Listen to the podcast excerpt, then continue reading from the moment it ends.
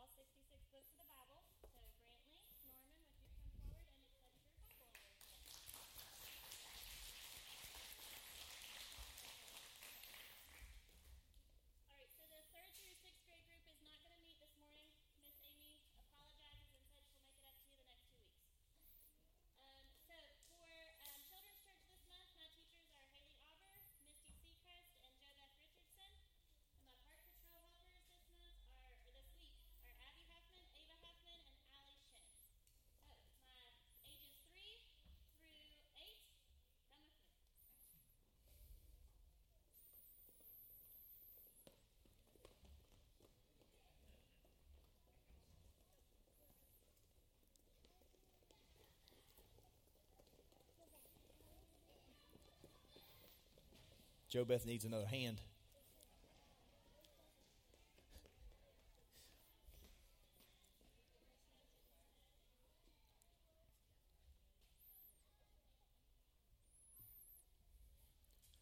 So good to be here with you uh, this morning and to be back this week. Um, vacations are always nice, but it uh, it sure leaves a hole when you miss your church family. So thankful to be here and to be with you all this morning.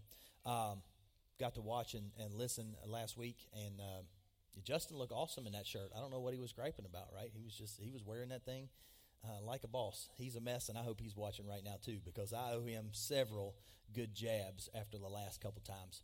Um, man, I feel heavy. I feel clouded. I even ran out this morning and didn't email myself my sermon notes. So what we're going to do is we're going to pray again that God gives clarity to the rest of this service uh, because what what is on my heart is very very heavy, and we're going to go through it. But we're first going to deal with the opportunity uh, of a praise.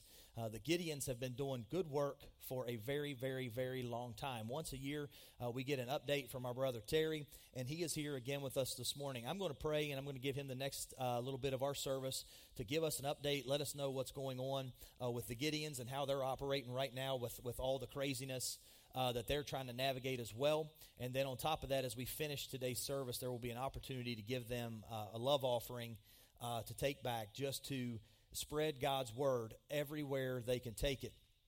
Um, I'm hoping that we're a church that's not ignorant of this idea, but you know, the answer to all of these questions that we have and the answer to all of these frustrations worldwide, not just our culture, not just your home, not just our church, the answer is the Word of God a complete knowledge of it, to be able to open it, to read it uh, in a language you can understand. Uh, at times, even when there's not someone to teach it, what's the promise? The promise is that the Holy Spirit within us will illuminate what needs to be taught in that moment until God provides someone to teach. And so the work that they do is not minuscule, it's not narrow, it's as broad as it can be because it can solve every problem in America and around the world. And if you don't believe that, let me just say it this way the one thing that totalitarian governments try to stop is the Word of God. If they can't shut it down, they'll try to change it. And if they can't do that, they'll murder those that bring it. Do you understand? The world knows how powerful the Word of God is. You and I need to not minimize it. It really is that simple. The answer to our problems is in the Word of God, and the Gideons have been passing that out for years and years and years.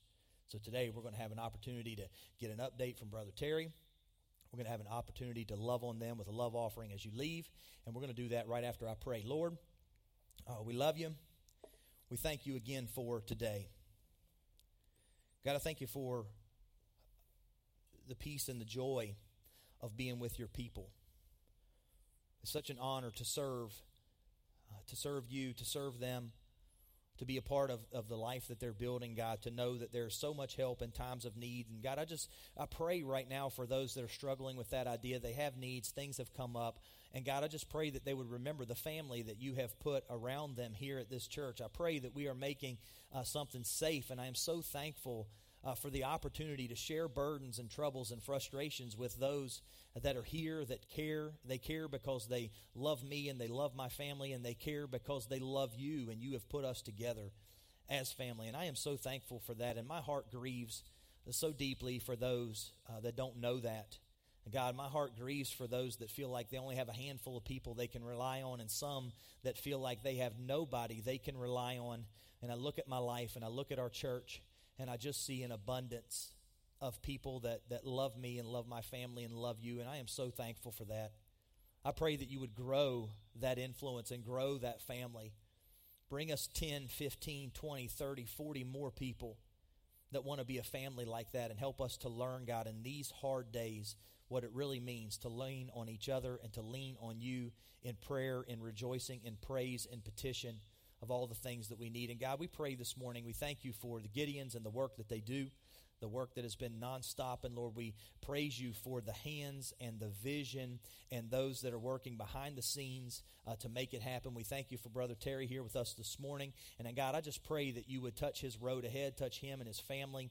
God, that you would bring about just the pleasure of, of how you feel about the work that he is doing and the work that they are doing. And God, I pray that you would bring about fruit uh, in the lives of those that pick up these Bibles, wherever they are placed, God. We thank you that the Word of God is sharp and alive. Lord, it is as piercing it can lead us to life. It can lead us to repentance.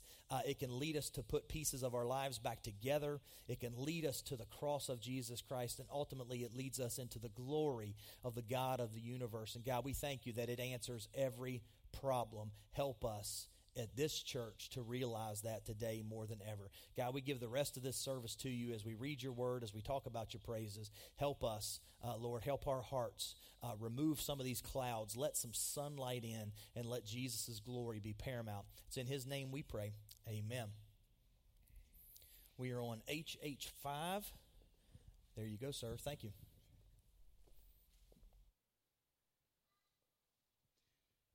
It was last Wednesday uh, morning, this past Wednesday morning, I, as along with other Gideons from uh, uh, the southern part of the state, were at Marshall University, and we were there as our annual time to uh, distribute copies of God's Word. It was about 8:30 in the morning, and a student uh, came by to me, and he walked up to me and he said words to the effect, I'm out of here. I can't handle this anymore. I'm just leaving. I'm going home. And I uh, stunned a little bit and I started to ask him what's, what's going on. And I learned that uh, uh, he had been on the campus about four weeks. It was from Cumberland, Maryland. It appeared like it was first time away from home. And, and I don't think he had found any friendship, and, and he was just falling apart. And uh, I pulled out my little testament, and I, and I said, You know, there, there's some helps here in the front. And I went down the index and I started reading off and showing him some. And he said, Hey, I, that's, I can use that. That's important. You know, just about that time, though, a, a card came by. I was on the street corner there, Fifth Avenue, and uh, a lady said, You know, I need some testaments for my little group. And so I said, Okay. And I went and I reached in and talked to her and gave her uh, three testaments, it turned out. And, but then I went back and the student was gone. And, you know, the, as I continued on, the more I thought is, I, I really failed. This, this man needs the Lord. He needs the Lord. He's, he's really lost. He's really hurting. And uh, I, I thought, well, maybe I can find him. I've got to find him. And, but then I, you know, the campus there is so large. I, said I, I'd never do that. So I continued on distributing uh, God's word, and it didn't take long. Across the streets, the student union. It wasn't very many minutes later, across the street, the same students coming by for the second time. Well, I didn't wait. I, I went right to that Roman road in the back of this testament. I started going down that Roman road. And, uh, you know, I think Satan was active that day. One day I didn't have a pen in my pocket for he could put his name in the book, but I had to run across the street, and there was my lawyer friend over there, and I said, I need a pen real bad, and I brought it back. And then Zachary Klein made his decision and wrote his name in the book, in the back of the book. He accepted Jesus Christ. I, have been praying for Zachary every day since. Uh, thanks.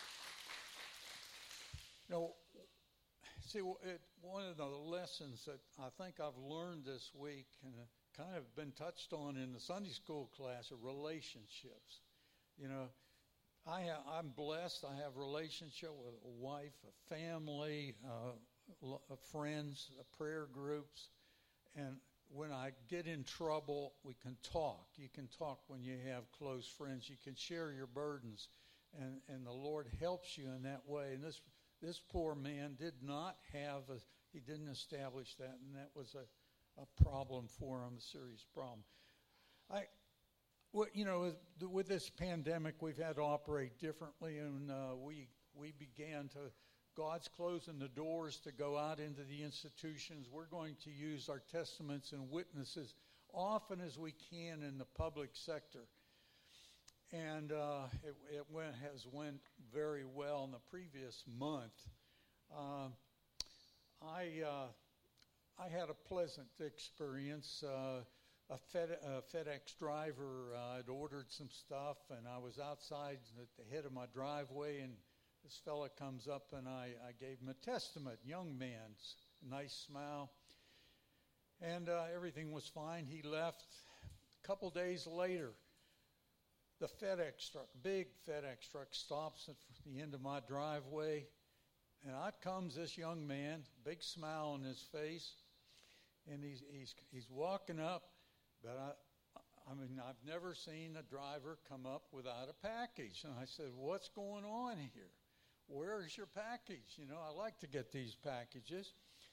And he has this big smile on his face. He says, Hey, uh, you have another one of those testaments? He said, uh, You know, I, I, I left uh, the testament my truck, the other truck, and when I went back to get it, it was gone. So I, I just wanted to get another one. Praise God, there's hope. That we're reaching people. There are people that still love the Lord out there, and, and we're touching. It wasn't but a day or two later. My wife and I had planned to replace a garage door, and uh, it'd been there for a long, long time. And uh, uh, I had recommendations for uh, uh, that to be done. I called the small company, and up comes this guy, and, and he, he looked like a motorcycle guy, had that little black hat on, and uh, it kind of just looked like he'd been in one of the motorcycle gang. But I, I greeted him warmly. I said, Glad to see you. And we talked over, and he's very helpful. Guided me into a best selection for, uh, for, for, for my garage door. And I said, Now, brother, it's fine that you got my agreement, but we have got to get my wife's agreement for this deal to happen. So she's limited a little bit. She's inside in a chair, and we're going to have to go inside and do that and talk to her. So I brought her in, set him down next to my wife. He went through the spiel. Everything went fine. She, she said, uh, that's, that's fine. And I, I, I agree with what you've done. And uh, she just happened to ask him, Do you know a fellow named Tim Proctor? He says, Yes, I do. He used to ride in the uh, gang, he motorcycle gang. I've forgotten the name. But I, I switched. I'm now in the Outlaws motorcycle gang, and I'm the president. My eyes started to roll about that point in time. But then he said, uh, But I, I quit that two weeks ago. I resigned. And I said, Well, why, why did you do that? He said, Well, the president of my, our little company got a stage four cancer diagnosis, and I decided I needed to change my life. And so he says he's devoting it to his family. I said, Brother, I got something to help you God's Word. And would you need some for your children as well? He went out there with three copies of God's Word. So God is still at work. But I want to take you to a foreign land. I'm convinced God's in this ministry. He's using the church. He's using us, Gideons, as your errand boys.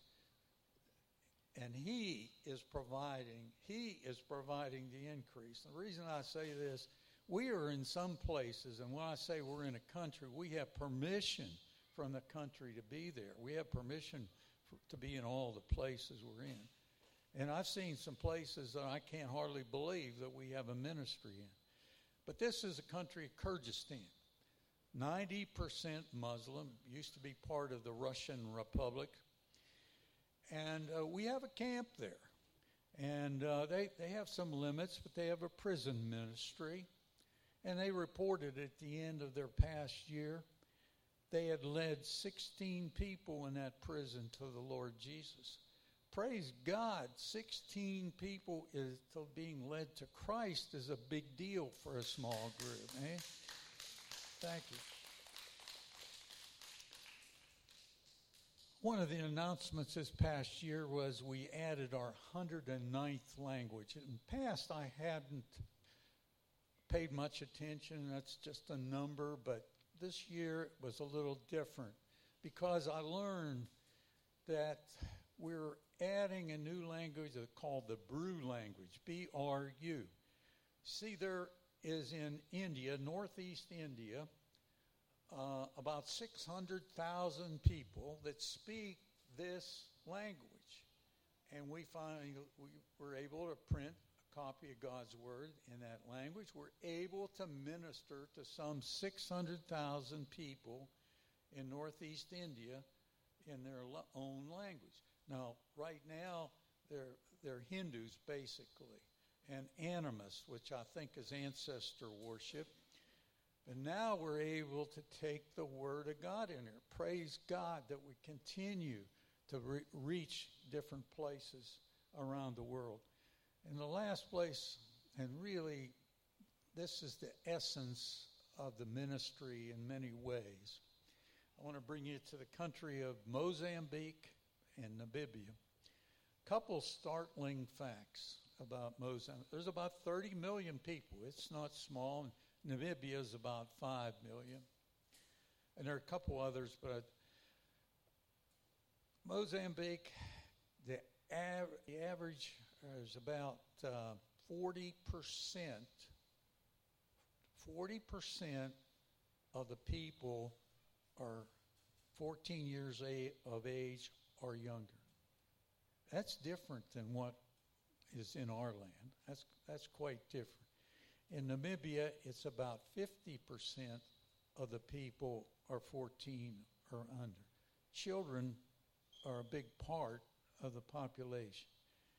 The other part that you need to know the income, the daily income in, in those lands is about $2 a day. A, a, soda, a, a can of pop or something eh, in our country. They can't afford the Word of God, but we can provide it. God has called us a rich land and called the Gideons to take it to those people. And it's so important to reach the youth of the land because it's so much easier to bring people to Christ at the younger ages, I'm told. That that's what we're doing in so many places. As I close, I just want to thank you. This church has been a rich supporter. I go back uh, several years now coming here, and I just want to thank you for your support in taking God out in the world. He is giving the increase. He's using the church, he's using the Gideons to place his word, and he's changing and touching the hearts according to his will. Thank you.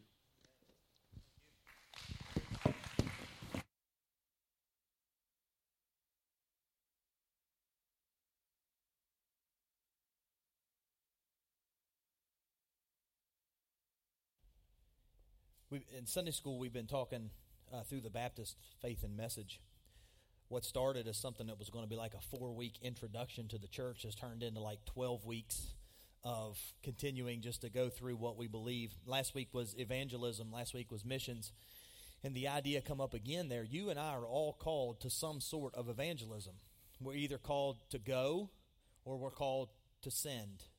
We are called to be a missionary where we are at in our community, uh, in our workplace, wherever it is God has placed us. Some people He moves out of their place and sends them to other places, but it doesn't negate the fact that if we are called to stay here and to be salt and light in our community, you and I are also called to be part of the going process for other people.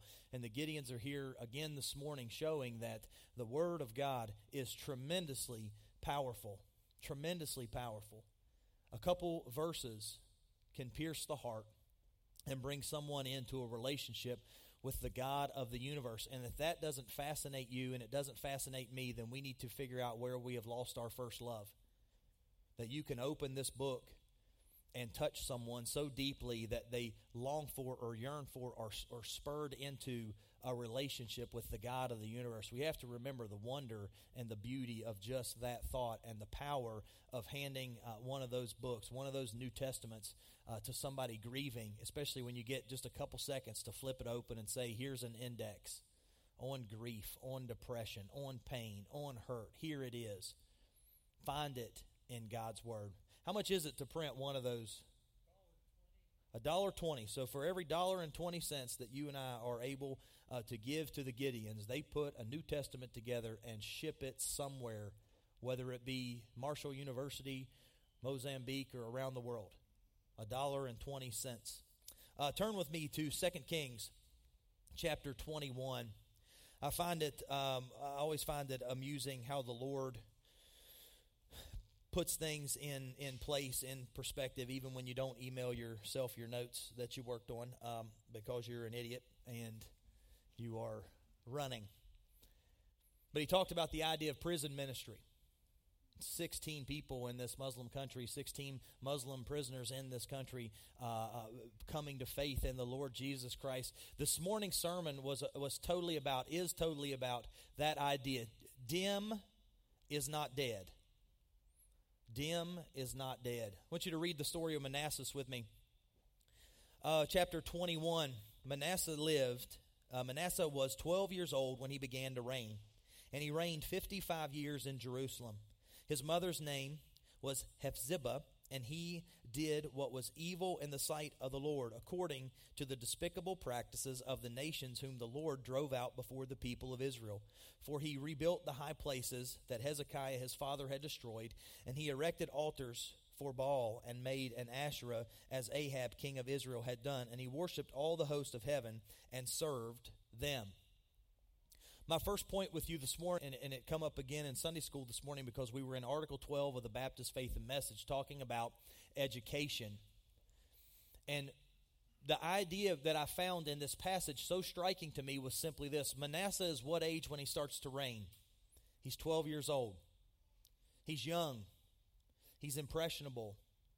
And for some reason, though he had what seems to be a godly father, Manasseh does what is evil in the sight of the Lord. And so I played and I had it laid out in my notes real smooth for everyone to read and follow along with me. Just let me give it to you this way. We talked about Manasseh's uh, or Hezekiah's prayer life last week. Remember? What did he pray for? Actually, he didn't pray for, but God gave him what? 15 extra years. Right? Remember that story two weeks ago? Hezekiah's sick. He's going to die. He rolls over against the wall, and the king knows how to mourn, and he leans his head into the wall, and he weeps and he cries, and God hears his prayer and doesn't even answer what he asked because he didn't necessarily ask for that. He asked that God would remember him. And so the prophet Isaiah doesn't even leave the palace yet, and God makes him turn around, go back into the king's room, and tell him, God has heard your prayer. He's going to give you 15 more years. So we play that forward. He gets 15 more years. His son, that is 12 years old, now reigns. So what do we see? We see Manasseh is, is the fruit of Hezekiah's overtime. Life is going to end. It doesn't. He gets 15 more years. Three years into that, he has a son. That son eventually becomes king. What are the interactions that would take a godly king and the son of a godly king, or the son of a king that does what is right, and turn them into Manasseh? That is so wicked We've just read part of his story. Keep going with me. Verse 4 And he built altars in the house of the Lord, of which the Lord had said, In Jerusalem will I put my name. And he built altars for all the hosts of heaven in the two courts of the house of the Lord. And he burned his son as an offering. That is exactly what it sounds like. The king of Judah, the king of God's people has taken on the pagan practices. He is the son of a king that did right in the eyes of the Lord. At the age of 12, he starts to reign, and we see him turn totally, not only from God, but from a, a, a, a father that does rightly in the eyes of God. That's what Scripture says about Hezekiah. And we see Manasseh, we see him operate in a way where he reverts all the way back, even to Ahab, the king of Israel, and all the wickedness that he had done. He burned his own son in an offering. He used fortune telling and omens and dealt with mediums and with necromancers. He is, he is working in all this divination with demonic influence. Instead of the prophets of the God of the universe, the God of Israel, the God of Judah, the God of Jerusalem, instead of operating with him and going to him as his only need, he's dealing in a rebellious and evil realm. He's going everywhere else. He did much evil in the sight of the Lord. Doing what? Provoking him to anger. Verse 7. And he carved an image of the Asherah that had been uh, made he said it in the house of which the Lord said to David and Solomon his son, In this house and in Jerusalem, which I have chosen out of all the tribes of Israel, I will put my name forever, and I will not cause the feet of Israel to wander any more out of the land that I gave to their fathers. If only they will be careful to do according to all that I have commanded them, and according to all the law the servant of Moses commanded them. Verse 9. But they did not listen, and Manasseh led them astray to do more evil than the nations had done, whom the Lord destroyed before the people of Israel. Listen, uh, friends, as we interact as a church body together, let me tell you something. It is very, very dangerous to have access to light and then choose to do wrong. It's very, very dangerous for someone that knows the truth of God's word, that has sat under teaching, under preaching of God's word, and then to choose to do wrong. It is very dangerous. And in the scripture today that we see that Manasseh as king did more evil than the nations God had destroyed. Part of that, part of being more evil is having access to light and then withdrawing from it or refusing it. You see, the Word of God is so active, so sharp, and so dangerous, not only because of how it can change you or I, but because of the accountability it gives when you and I know what it says, but yet choose to do something different. We see it all the time with people in the church that start to dabble in things that God explicitly condemns mentally, emotionally, spiritually, that person becomes very chaotic, borderline crazy. Why is it? Because they are not only turning their back on people that they love or whatever's going on in their life, but they are turning their back on the knowledge of the Word of God. They are willfully walking away from what God said is right, what God says is just, what God says is holy, and they are thumbing their nose at Him and turning the opposite direction. Manasseh is doing this as the king of Judah. And so God says he has done more evil than even the pagan nations before him. And the Lord said by his servants, verse 10, the prophets, because Manasseh, king of Judah, has committed these abominations and has done things more evil than all the Amorites did who were before him, uh, and has made Judah also to sin with his idols. Therefore, thus says the Lord, the God of Israel Behold, I am bringing upon Jerusalem and Judah such disaster that the ears of everyone who hears of it will tingle. That sentence floored me. God is going to bring about a judgment that makes the ears of those who hear it tingle. Absolutely terrifying. And so when I first read that and I had this thought, there's a connection there. The New Testament says in 2 Timothy chapter 4, there's going to come a time when people will not hear sound teaching, but wanting to have their ears tickled, they will reject all sound teaching. They will reject what God has to say.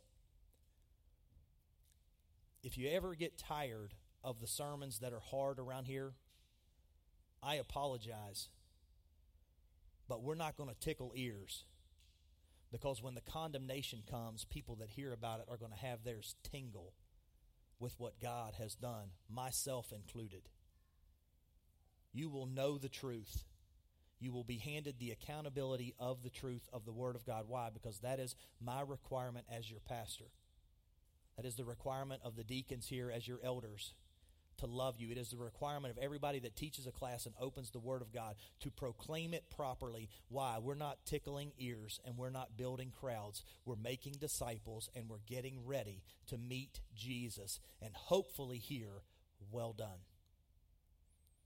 And that doesn't come from tickling ears, it comes from the message of the Word of God where it is, where it's happy, where it's praiseworthy, where it's joyful, where there's victory, we rejoice. But where there are warnings and where there are condemnation, we will not make light of those passages so that we can leave here feeling better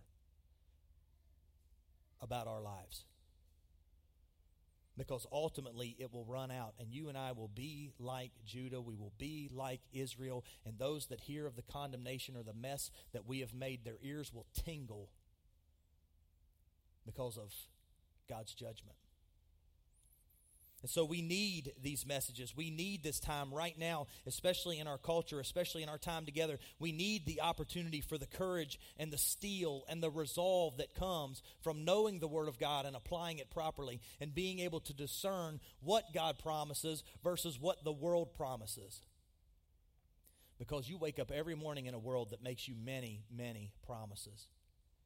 New this, new that, popularity, if this person likes you, if this person loves you, just go on and on. Just turn on the TV and watch the commercial. It's promise, promise, promise. But you and I also wake up every morning in a world where the God of the universe has made you promises too.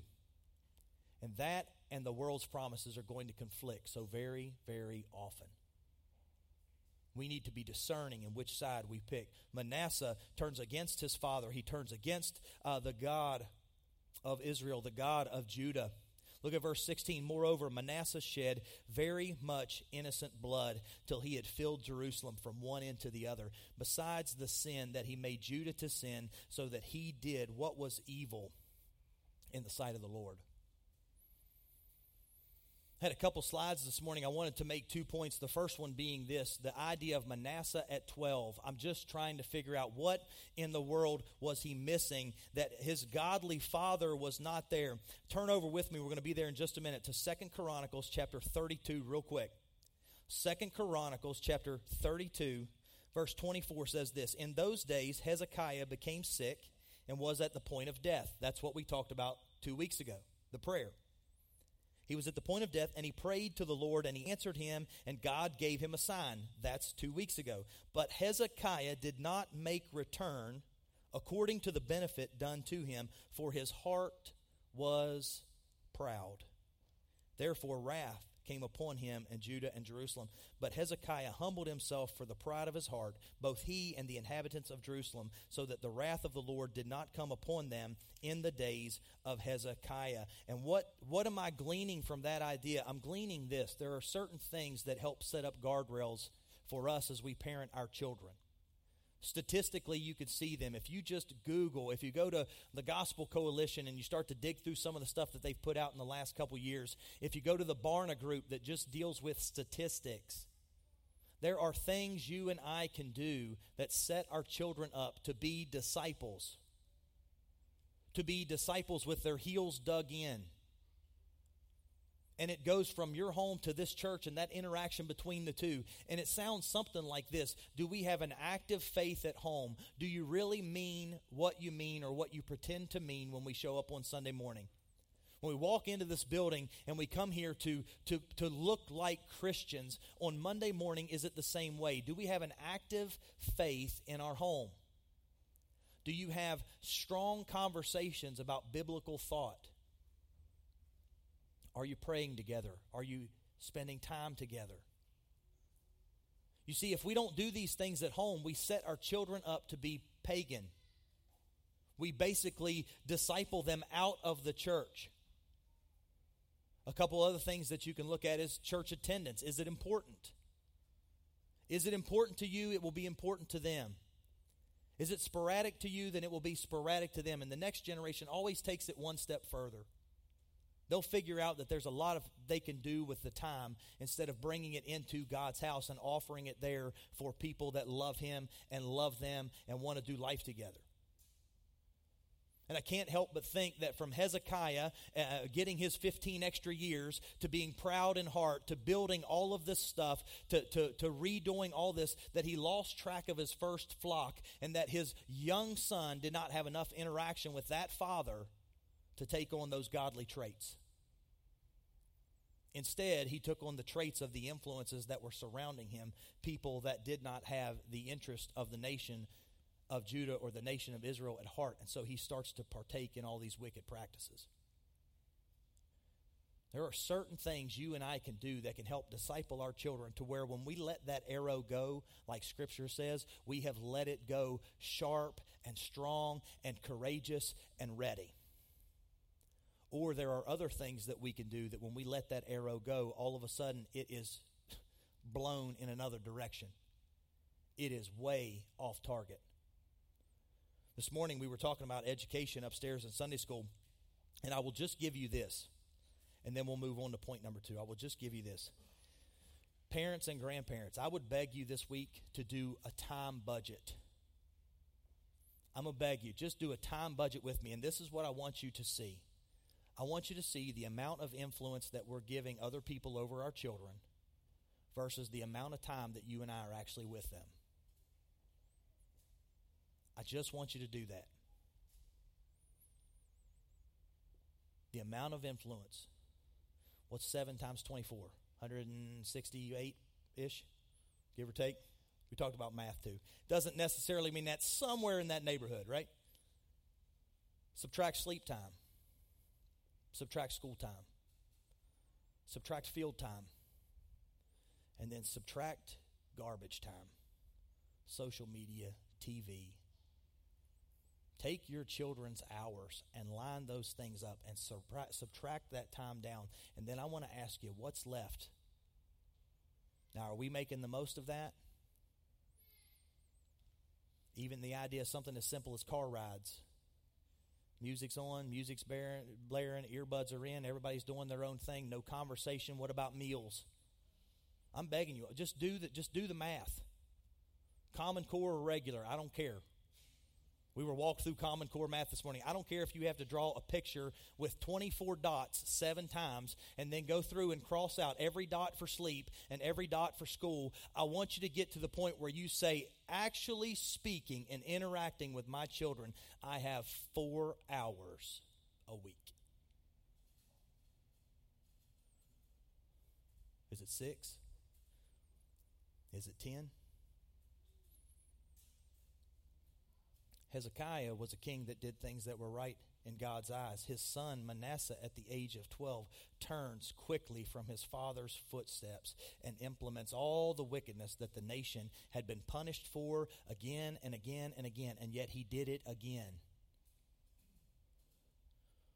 What are some of the things that create disciples in these children? It's time, it's quality time with you and I. And listen, there's an element of quantity to the quality. Don't be an imbecile and believe that stuff that you can give your kids 60 minutes a week of one on one time and you've done your part, or I've done mine.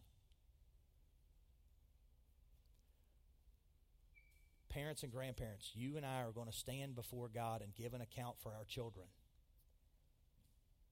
and he's going to ask how we took care of them. how we discipled them. Justin is a wonderful help. The people teaching children's church right now are a wonderful help. They will not ultimately be accountable for your children. You will be, and I will be. And that is scary.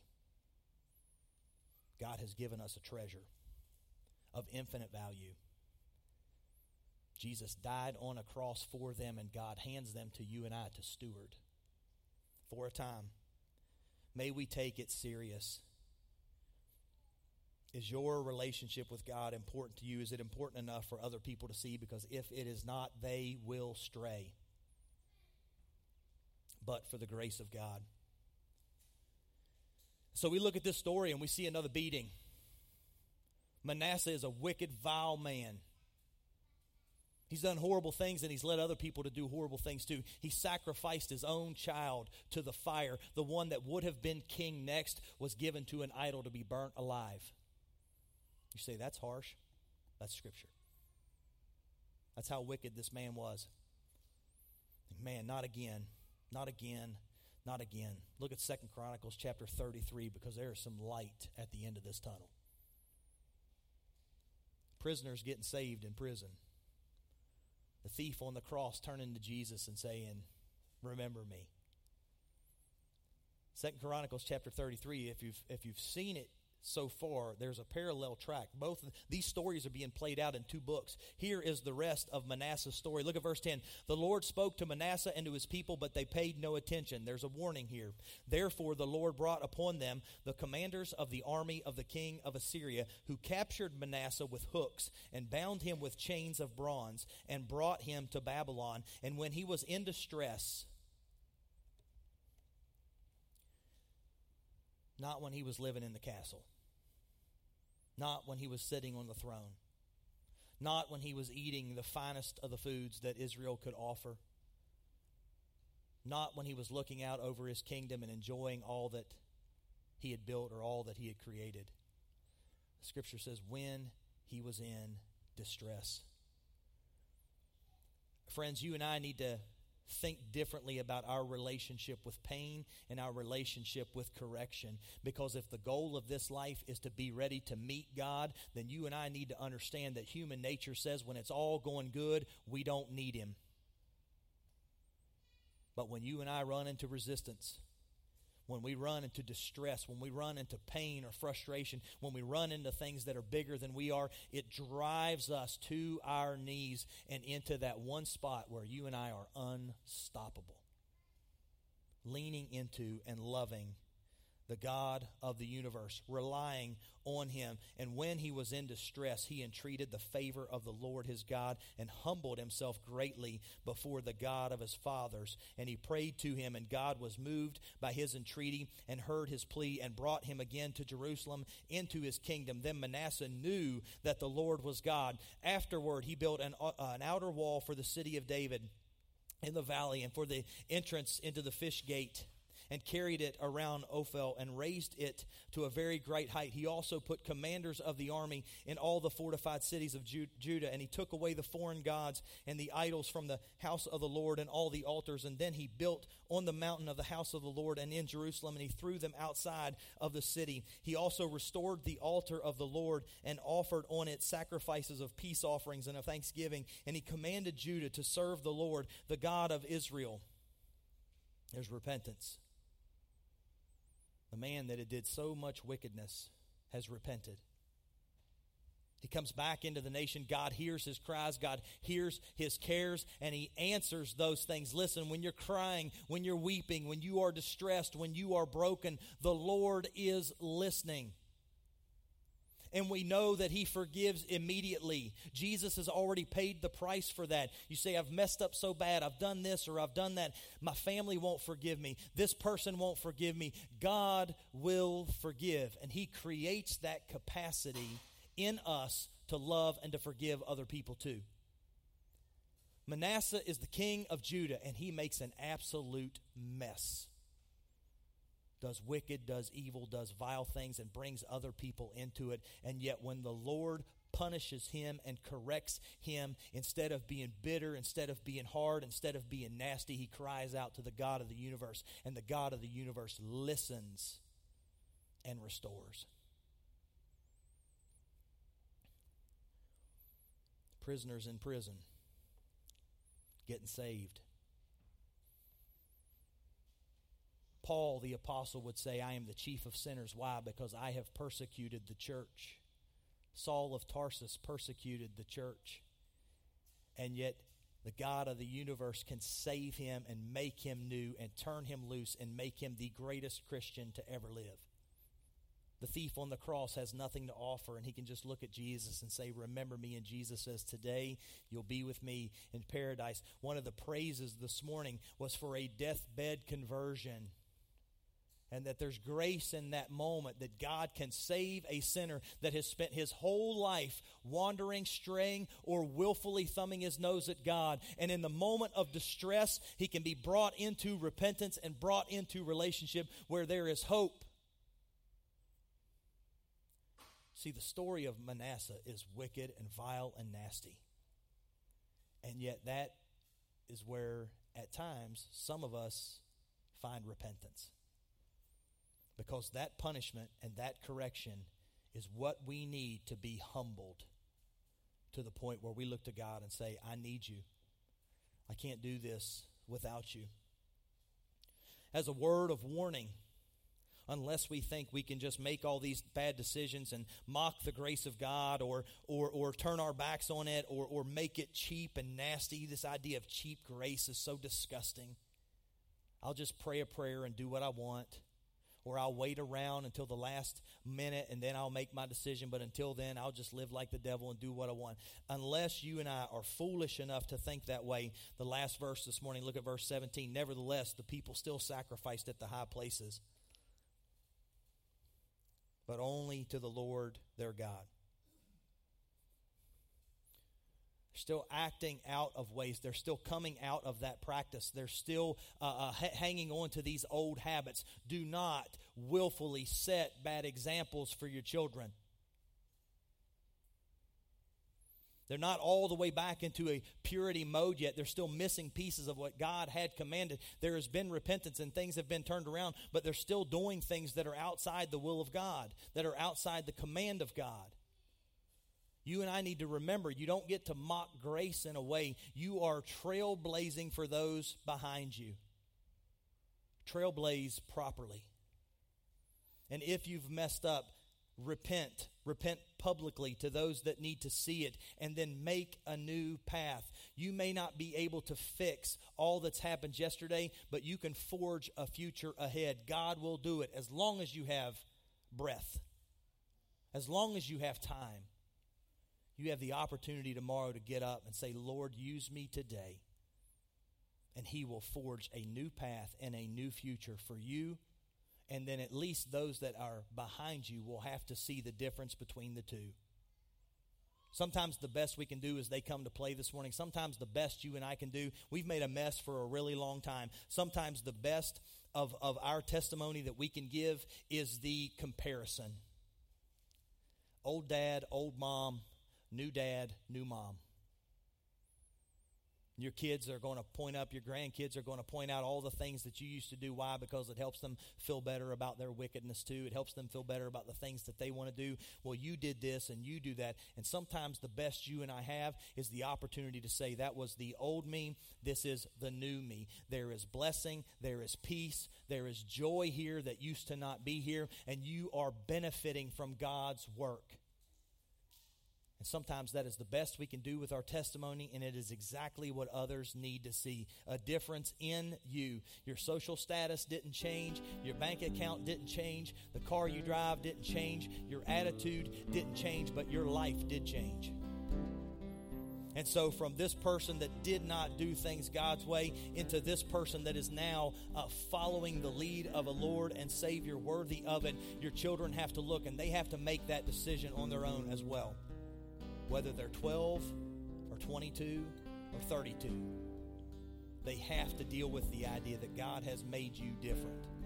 So if you've made a mess in the past, get it right, repent, move forward, forge a future with the Lord, and become that example. And if you're in the middle of making those decisions now, stop it. Repent and walk away. You're setting people up behind you that are going to follow in your footsteps. Spend the time you need with them. Love on them.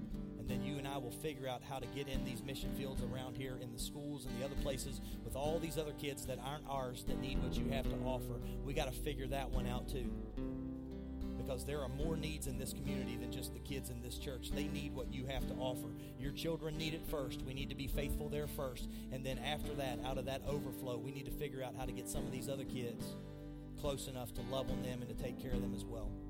You stand with me this morning as we sing? If you need something, you come.